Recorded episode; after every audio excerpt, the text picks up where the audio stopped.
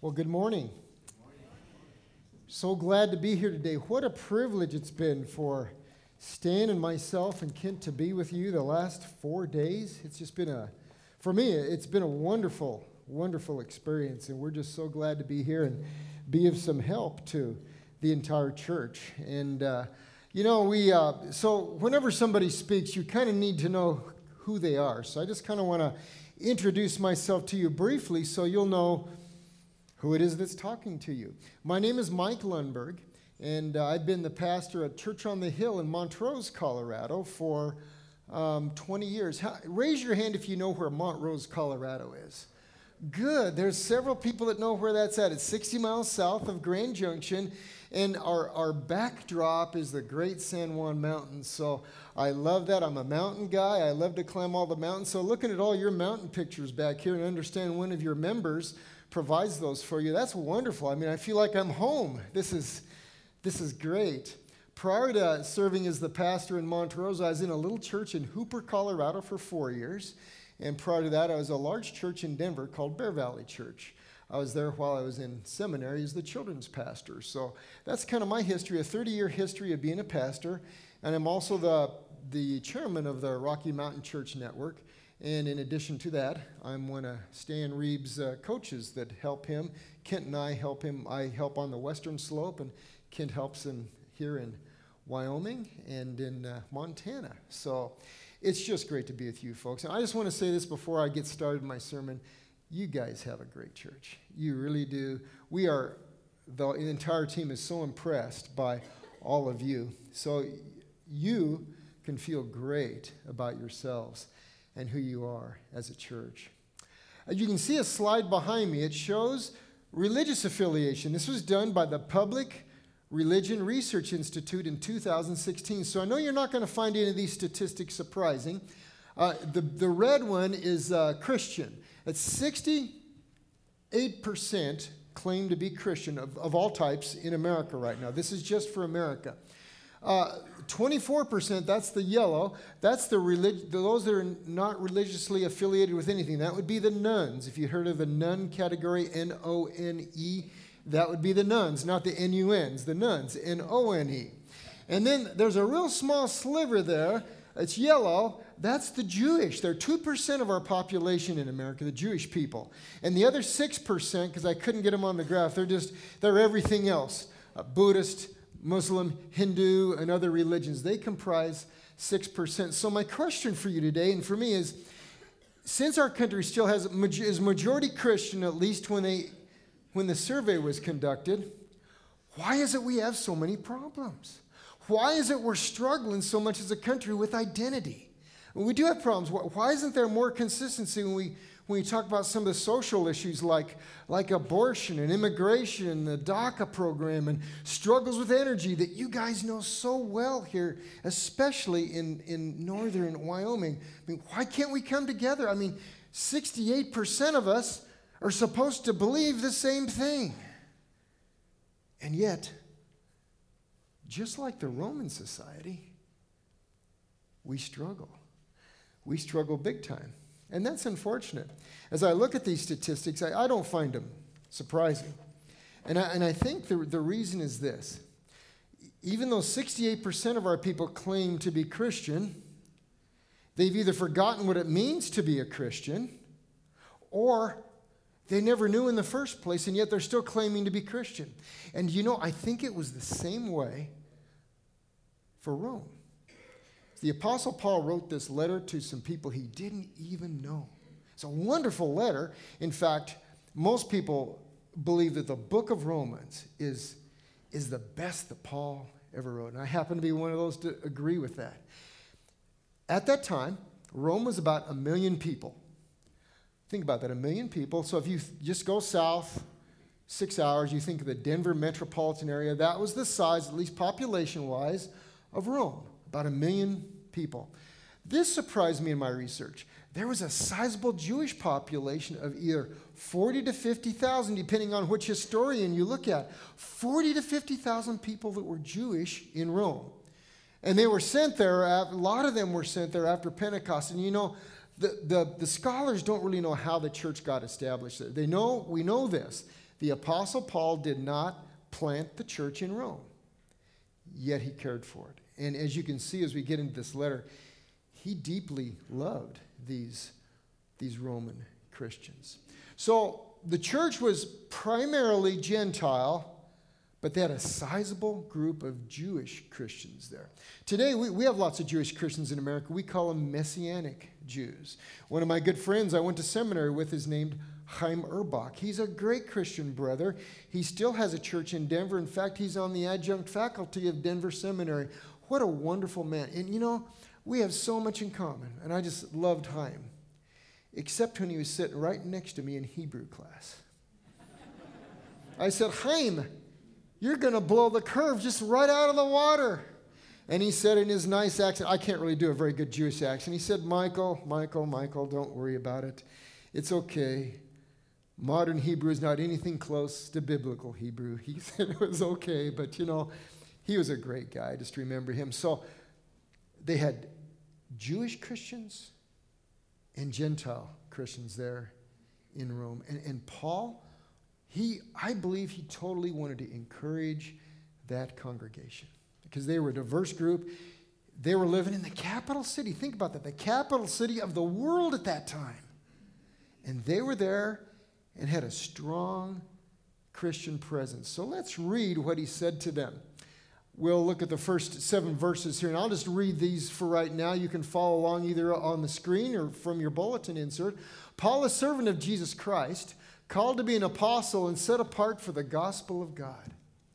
The gospel he promised beforehand through his prophets in the Holy Scriptures regarding his son who is his earthly life, who was a descendant of David, and who, through the Spirit of holiness, was appointed the Son of God in power by his resurrection from the dead, Jesus Christ our Lord.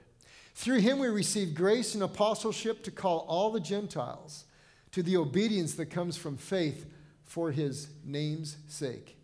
And you also are among those Gentiles who are called to belong to Jesus Christ. To all in Rome who are loved by God and called to be his holy people, grace and peace to you from God our Father and from the Lord Jesus Christ. Remember, Paul didn't know these people. How would you like to receive a letter with that kind of a greeting? I know if that was to me personally, I'd feel pretty good about that. I'd say, this guy really cares for me.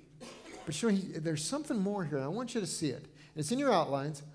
Our faith is all about Christ. I believe the Roman Christians would have got that, and I believe that message is for us. Those first seven verses are, are a typical greeting that Paul used in his, uh, in his writings. I'm not going to go a lot into, into this greeting and spend a lot of time on this part of the passage, but we can see in this passage that it really is all about Jesus. When you look through there, he, he even identifies who Jesus is for those people. We, we, he says there in verse, verse 3 regarding his son, who as to his earthly life. Well, what could that mean? Well, certainly it talks about Jesus' earthly life. So, why did he say regarding his son as to his earthly life? Implied is that Jesus had a non earthly life. This is talking about the pre existence of the second person of the Trinity, Jesus Christ. Jesus has always existed. He had a life before he was on this earth. He's always been around. And we know he was part of the creation process. He created along with God the Father and God the Holy Spirit. So Paul is establishing this right from the beginning. Look at verse 4. And through the Spirit of holiness was appointed the Son of God in power. Wow, that's Jesus. He was appointed the Son of God in the power of God. And you know, some of the people, and especially the first three chapters of Romans, we know Paul was speaking to Jewish Christians.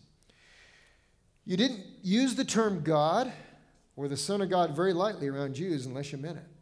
Because when Paul said, now this is these Jewish Christians, when they read that he said this, the Son of God, that was equating Jesus with God. We don't look at it that way as Gentiles.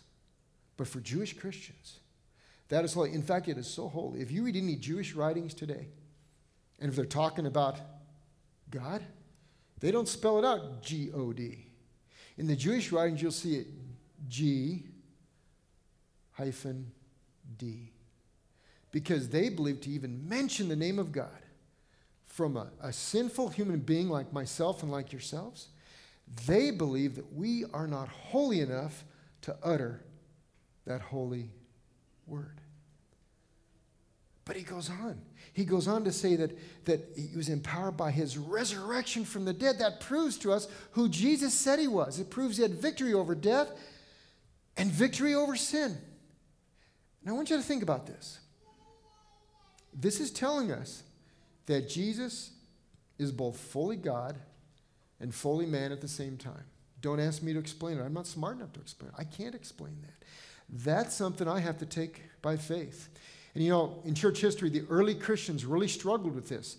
They struggled with identifying who Jesus was. And so they had a council. Is about the year 325 called the Council of Nicaea. In fact, when I was in, in Turkey uh, several years ago, as well, it was 1996, we were driving through, and the, the missionary we were with says, Now, see this little town here, the name on that? And I, when we read it, I can't remember what the name was. He said, That actually, 10 miles down the road, is Nicaea. And that's where the, the council met and they wrote the Nicene Creed. And one of the lines in the Nicene Creed that Christians have been uttering for 2,000 years Jesus is both fully God and fully man. Wow. He is saying to us today and to those Roman Christians, both Jewish and Gentile, that Jesus is God and our faith is all about Jesus. Now, notice in verse 5 it says, He was given the grace, He was given the gift, the opportunity to become the apostle to the Gentiles. And most of us know that. If we've read our New Testaments, that was Paul's identity. I am the, gen, I am the, I am the preacher to the Gentiles. Peter was the preacher to the Jews, but Paul was the preacher to the Gentiles. And you know the story. Well, if you've been to Sunday school, you know the story. Paul would go into town.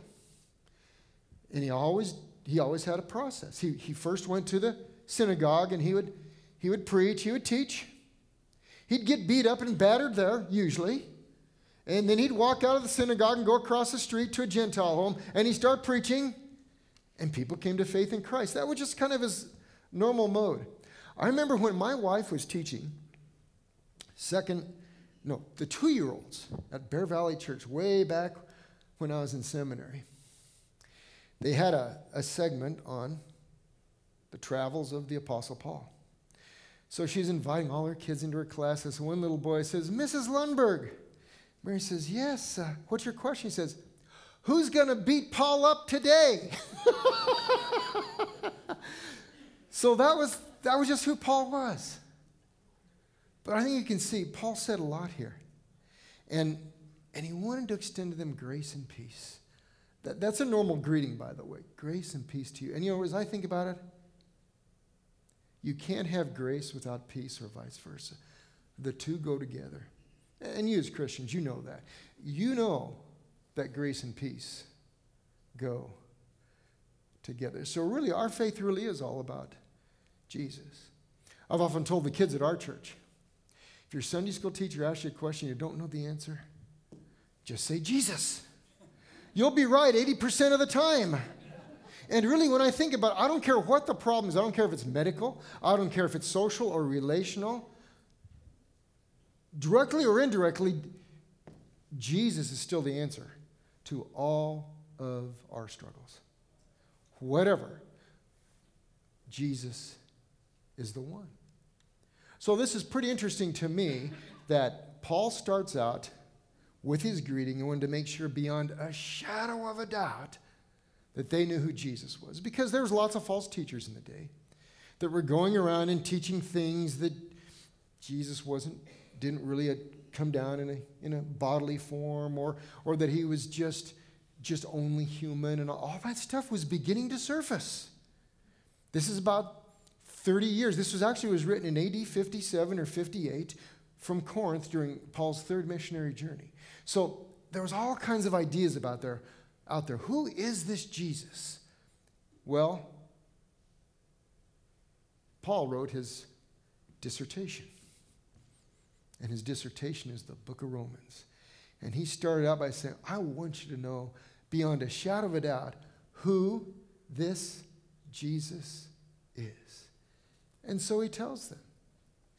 And that's really for us. If you're living your faith, you're, you're fulfilling this to know him and to make him known. If you're making him known, somebody, somebody is going to ask you, why? Why do you do what you do? Why do you work so hard? Why did you care for that person over there? Because they don't deserve it. And you can say, well, it's because of Jesus. But, but I want to warn you in our society today, they don't like the name Jesus. As soon as you say Jesus, most, not all, but most people will go blind to you.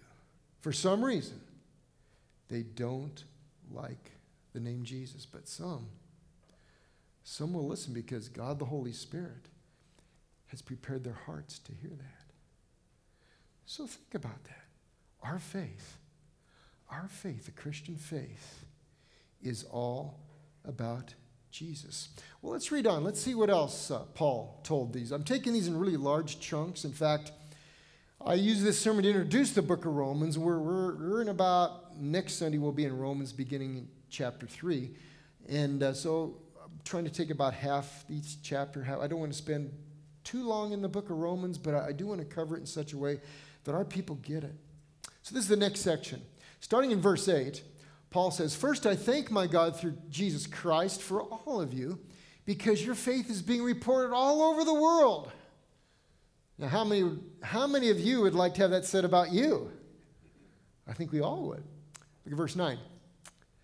God, whom I serve in my spirit and in my preaching and in preaching the gospel of his Son, is my witness how constantly I remember you. In my prayers at all times, and I pray that now, at last, by God's will, the way may be opened for me to come to you. I long to see you so that I may impart to you some spiritual gift to make you strong. That is, that you and I might be mutually encouraged by each other's faith. I do not want you to be unaware, brothers and sisters, that I planned many times to come to you, but have been prevented from doing so until now, in order that I might have a harvest among you, just as I have had among the other Gentiles. I'm obligated both to Greeks and to non Greeks, both to the wise and the foolish. That is why I am so eager to preach the gospel also to you who are in Rome. So now we learn something else about our faith. Our faith is all about one another. Paul wants to encourage these Roman Christians. I find some things fascinating in this, this passage about that. Uh, first of all, their faith is being reported all over the world. I think that probably was a little bit of hyperbole, but maybe not so because Rome was the capital of the world. Probably everything in the world of that day, any social thing happened, started in Rome, and it probably went outward. Christianity was in Rome. Yes, it was small, it was beginning to be somewhat persecuted, but there was a sizable group that their faith has become known throughout that part of the world. You know something we've learned in this assessment? First Baptist Church of Sheridan. Your faith has become known throughout this part of Wyoming, throughout Sheridan. We have learned from many of you from many of you that told me the reason you're in this church is because when you were going through a tough time, you came here and this church went out of its way to care for you. Wow. You are known for that. In fact, one of your elders yesterday, I can't remember which one, read a report that he had with several of the other pastors from the town about he just wanted to ask him, What do you think about First Baptist Church? And it was all positive. And the idea there is that this church, First Baptist Church of Sheridan, really cares for people. That is a good reputation. And that is something I don't think you're going to be losing anytime soon. That's wonderful. Just like the Romans, your faith is known. And I like that Paul says that, every time I think of you, I'm remembering you in my prayers. He said that to, to all, all the churches, which is wonderful. And, and, he, and he prays that now, now, maybe at long last, I'm going to be able to come and see you guys because I've never met you. I've never met you. So I know Paul was longing to get there. Why did he want to go see them? Well, he wanted to impart some spiritual gift to them, and he wanted to strengthen them and teach them so that, now look at that, so that they would be mutually encouraged. Mutually encouraged. How many of you have ever heard of the group called the Dones? Anybody hear of the Dones?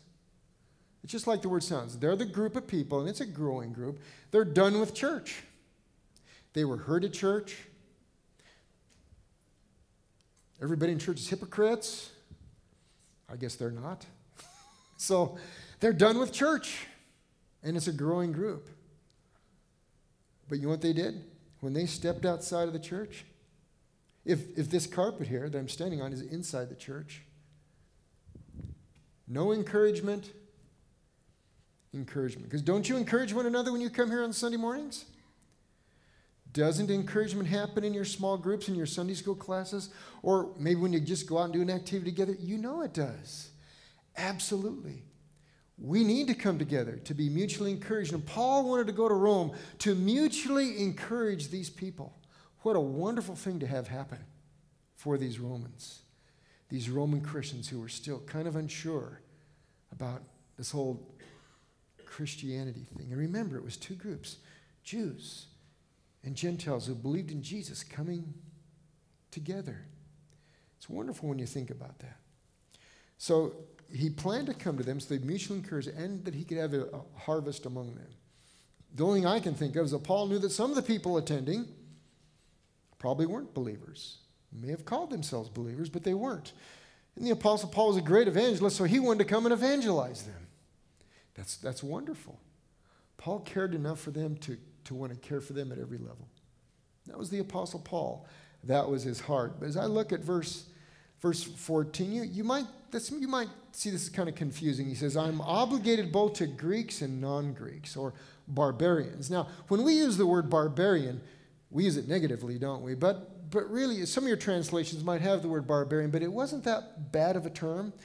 The Greeks were supposed to be the ones, they were the more sophisticated ones, and the barbarians were the ones that didn't quite know. But I don't think it was as negative as maybe we interpret that term today, but Paul is saying, look, it doesn't matter who you are, whether you're considered a Greek or a non Greek, wise or foolish, I'm coming to you. I'm obligated to come to you to preach the gospel, the good news about Jesus to you. So our faith really is all about one another. You know, I, I think Paul wanted to be honest with these people. Now, he could have been the happy pastor, smiles on his face all the time and saying, You guys are doing just great. There's no problems here. I just want to come and bless you, which, you know, we know there's, there's probably he could do that. Or he could have been the mean pastor. I'm coming to you, and boy, we're gonna we're gonna have a hellfire and brimstone sermon today. We're gonna have it every single week. But that wasn't Paul. Paul didn't know these people. But he knew enough about them that he cared for them. And he wanted to go and be a blessing to them because it is all about one another. You see, that's another thing we've learned in this assessment. There's something else that First Baptist Church is known for here. Your church is known for cooperating with the other churches in the community for kingdom purposes. You're known for that. You're known for networking and caring for one another. And as a church community, doing a lot together to bless people. That's really good to be known as that. Our church in Montrose and our Montrose community is known for that as well. The church is coming together and working together. That's a good thing because most people, what do they say? Most people out there who aren't believers will say, oh, I don't want to be a Christian because you Christians can't get along about anything. But you guys are disproving that.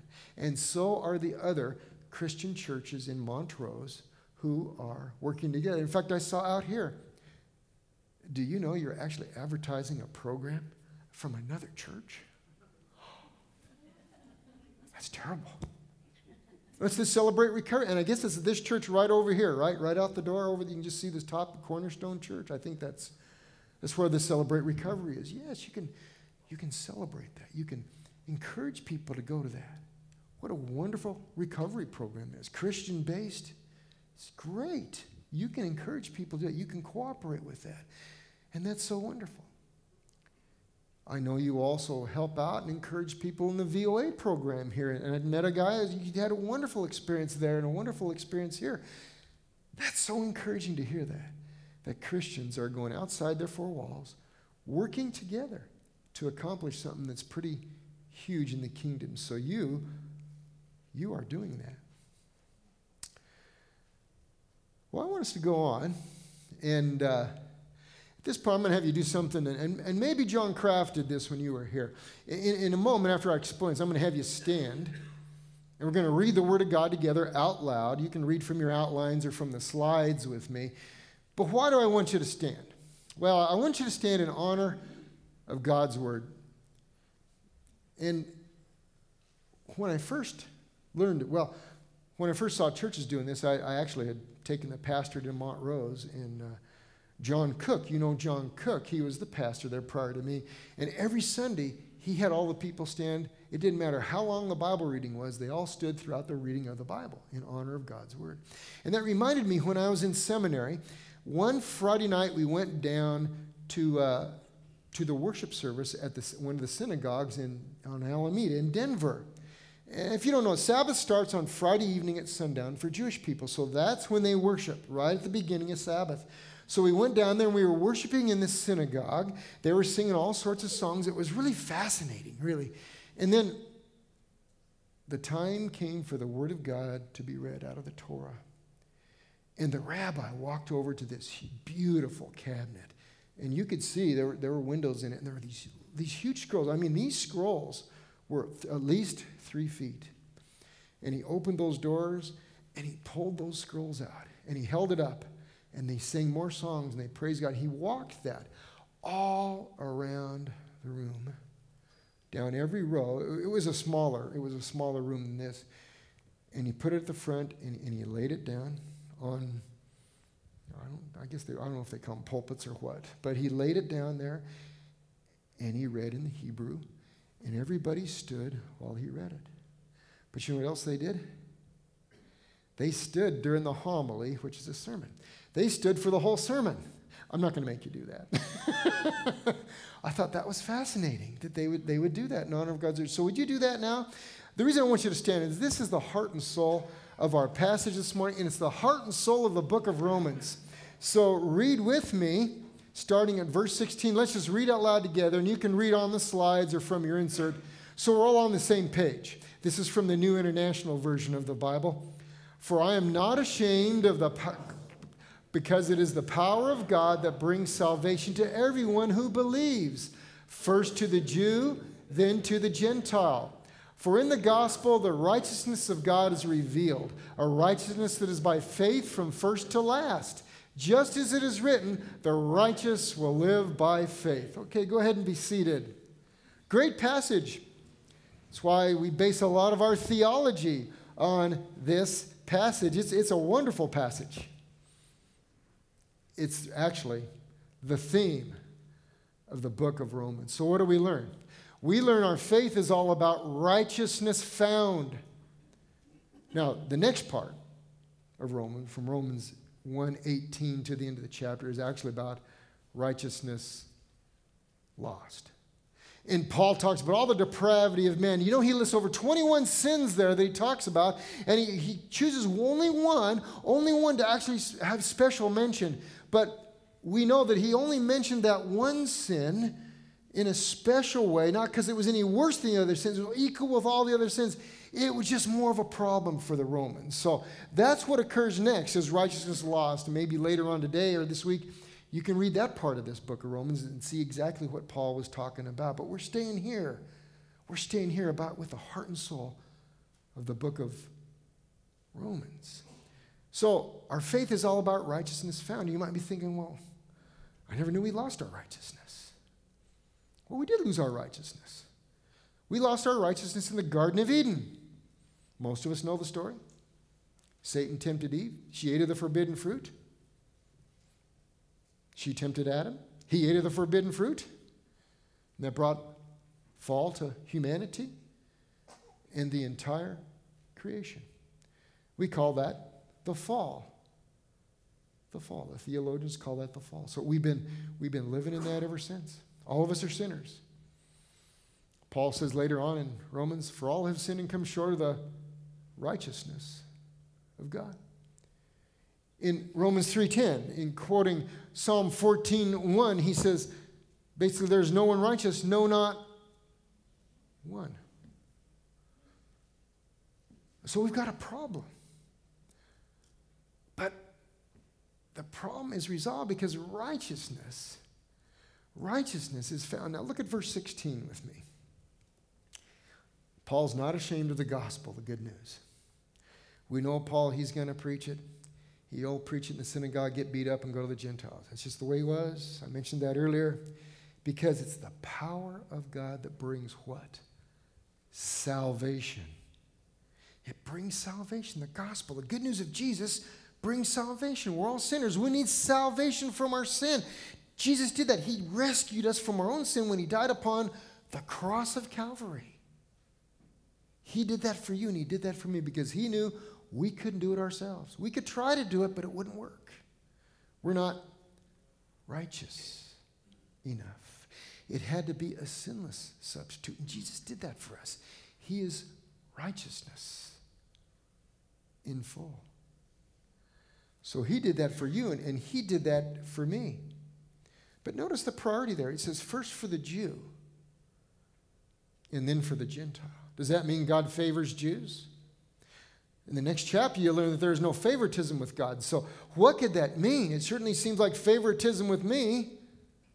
Gee, the Jew gets to go first and then the Gentile? It's not that at all. It's just the way God is. God chose the Jewish people through which to reveal himself. There was nothing special about the Jewish people. In fact, in many cases, they were lower than most people. There was nothing special about them other than God chose them to reveal His grace through them. And He did that in both the Old Testament and the New. So He's not discounting Gentiles, and probably most of us are Gentiles in here. There might be a few Jewish people, but God loves us all. Learn later on in the book of Romans that He actually took the Jews and set them aside to make room for Gentiles coming in. That's you and that's me if you're Gentiles. It's a wonderful thing. So God loves us all the same. For God so loved the world. We know that, John 3:16. So we look at this and it's for everyone who believes. It's the word for faith. It's the word for trust. It's the word for surrender. It isn't just up here, it's down here. It's the total surrender of a person to God. That's what belief is. But then we get into verse 17, and this is really, really where the, where the rubber meets the road. As we look at verse 17, he says, For in the gospel, the good news, the righteousness of God is revealed. Think about. All of God's righteousness is revealed in the gospel. Notice that. A righteousness that is by faith from first to last. So faith is absolutely important. You can't get around. We have to have faith in order to believe in Jesus, in order to become a Christian and have his righteousness. Now, in the NIV here, it says from faith first to last. Other versions, translation have from faith, that is faith to faith. Four times, four times in verse 17, the word faith is used. So, what's the big idea for verse 17? Faith, obviously. Faith, it is that important to us. And then he quotes Habakkuk 2, verse 4 The righteous will live by faith. The righteous will live by faith. Wow. That word righteousness, by the way. Righteousness, righteous, justified, all come from the same word.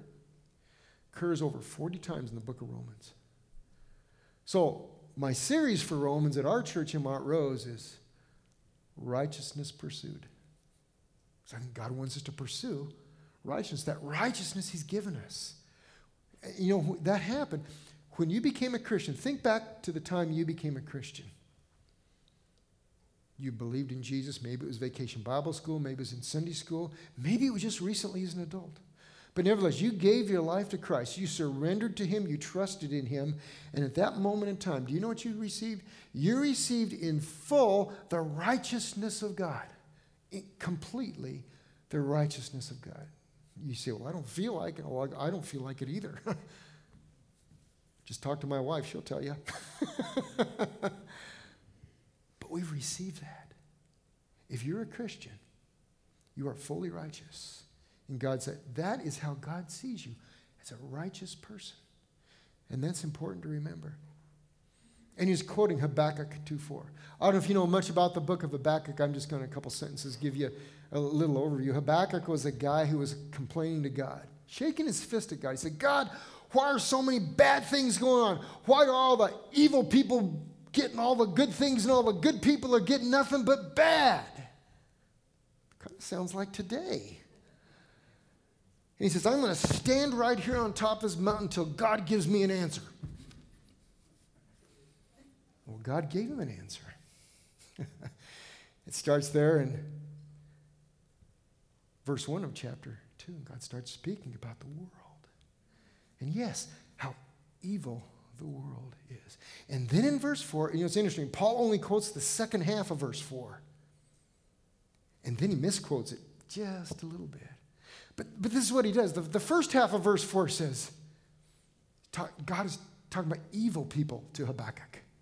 Evil people. Then he contrasts it and says, the righteous one will live by his faithfulness. Do you get the difference there? Paul said the righteous will live by faith. Habakkuk says the righteous one will live by his faithfulness. Very similar in wording. Habakkuk, God wanted Habakkuk to know there's a distinction between people who believe in God. They'll, they'll do it by faith, and there'll be people who look and act righteous. They'll be obedient. And people who don't, well, they'll, it'll be shown as well. And the Apostle Paul is quoting that here at the beginning the beginning of the book of Romans, so that these Roman Christians would know beyond a shadow of a doubt who Jesus is. They would know for sure who it is they, they worship. Do you know this is the 500th year of the Reformation? Martin Luther was a monk. He was a Catholic monk. And he was frustrated. He knew, he knew he was a sinner. The more he tried, he, yeah, he could remove himself from physical sin, but he still had sin in here and he still had sin in here. He was just so frustrated. And one day he was studying the scriptures and he ran across this verse The righteous will live by faith. And it was like the light went on. Have you ever had that happen to you? You read a scripture and all of a sudden, boom, it just pops out at you. And you get it. That's what happened to Martin Luther. He got it. And he began tra- started such a transformation in him, and we know what it finally resulted in. That Martin Luther took those 95 theses and he nailed them to the Wittenberg church door. And that began what's called the Reformation. And in two weeks, we celebrate the 500th anniversary of the Reformation. It's wonderful. John Wesley, the father of Methodism was reading this same verse and he said, My heart, my heart was strangely warmed. He actually includes this story in his commentary on the book of Romans. He says, My heart was strangely warmed. And I knew that I had to come to God by faith and faith alone in Jesus. Then he knew that's how he can be righteous, only by faith. And this is this passage has led Christians throughout the years. My late preaching professor, Haddon Robinson, he told this in this in preaching class someday. He says, Guys, I just want you to know that I was 10 years into my first pastorate and I was just frustrated. I was angry. I was exercising all kinds of spiritual sweat. When God used this verse in my life, and I realized I, I don't have to try so hard anymore. I need to exercise faith, even as a pastor, even as Haddon was one of the premier preaching pastors we've had in the last 40 years. And he learned that. And it changed his entire ministry. In fact, you know what he said at that time? He said something that's uh, pretty special. He said, I need to faith it through. Did you say that with me? I need to faith it through. I love that. I've never forgot that. He knew he had to faith it through. So maybe you're like Haddon and you're sitting here this morning and you know in your heart, you know that you've been trying to please God through spiritual sweat. And just like Haddon Robinson, you know it's not working. You know what you need to do? Take that to God. Take it to God in prayer and faith it through. Maybe there's a sin issue you're, you're dealing with.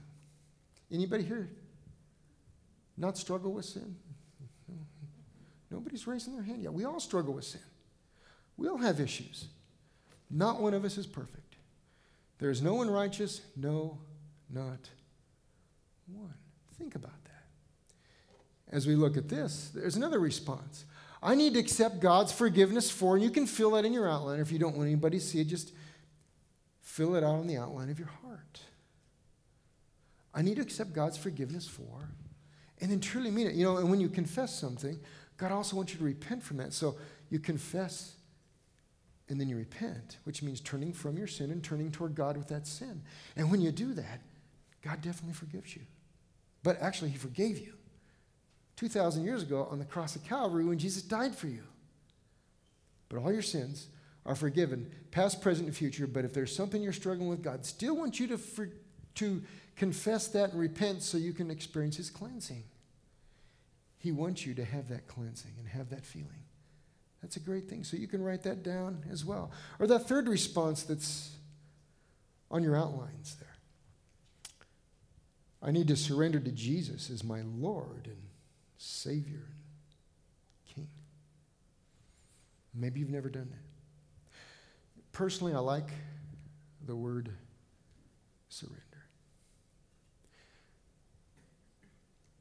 Jesus is not just our Savior, Jesus is not just our Lord. Jesus is our King. And you and I are in His kingdom. So many of the parables, Jesus starts out, the kingdom of heaven is like, and then he explains what it's like. Some of them are yet future, some of those parables haven't yet occurred, but most are right now. See, God wants you. God wants you to be in his kingdom, in his family. And, you know, if you're in somebody's kingdom, he's the king and you're the subject. And you surrender to what he wants for you. Because in this kingdom, the kingdom of God, the kingdom of heaven, he only wants his best for you. In fact, that's what the reading was about this morning. while we're here on this earth, let's act like we're citizens of heaven. And it will make a difference. Again, during this assessment, we saw so many of you do that. We've learned your stories. You have wonderful stories. I want to commend you on that. And again, on behalf of Stan and myself and Ken Dempsey, thank you so much. Thank you so much for inviting us here. I mean, what a what a privilege to meet all of you at First Baptist Church. This has been it's been wonderful. Wonderful for me and I know for Stan. And you'll hear from him during the report. It's been great. I'm going to close in prayer. And, and, it, and a couple things. You can, uh, you can think about those commitments that are right there, and you can uh, actually write it down and pray a prayer, and God will Make that commitment. I'm also for you that maybe you don't know Jesus. I'll, I'm also going to say a prayer for you as well. Probably, that prayer will be something similar to this, like, like God, I admit to you that I'm a sinner, and I want to do something about that sin, Lord, but I know I can't. So I believe by faith. I surrender. I surrender to Jesus, to you, God, by faith, so you can take care of my sin.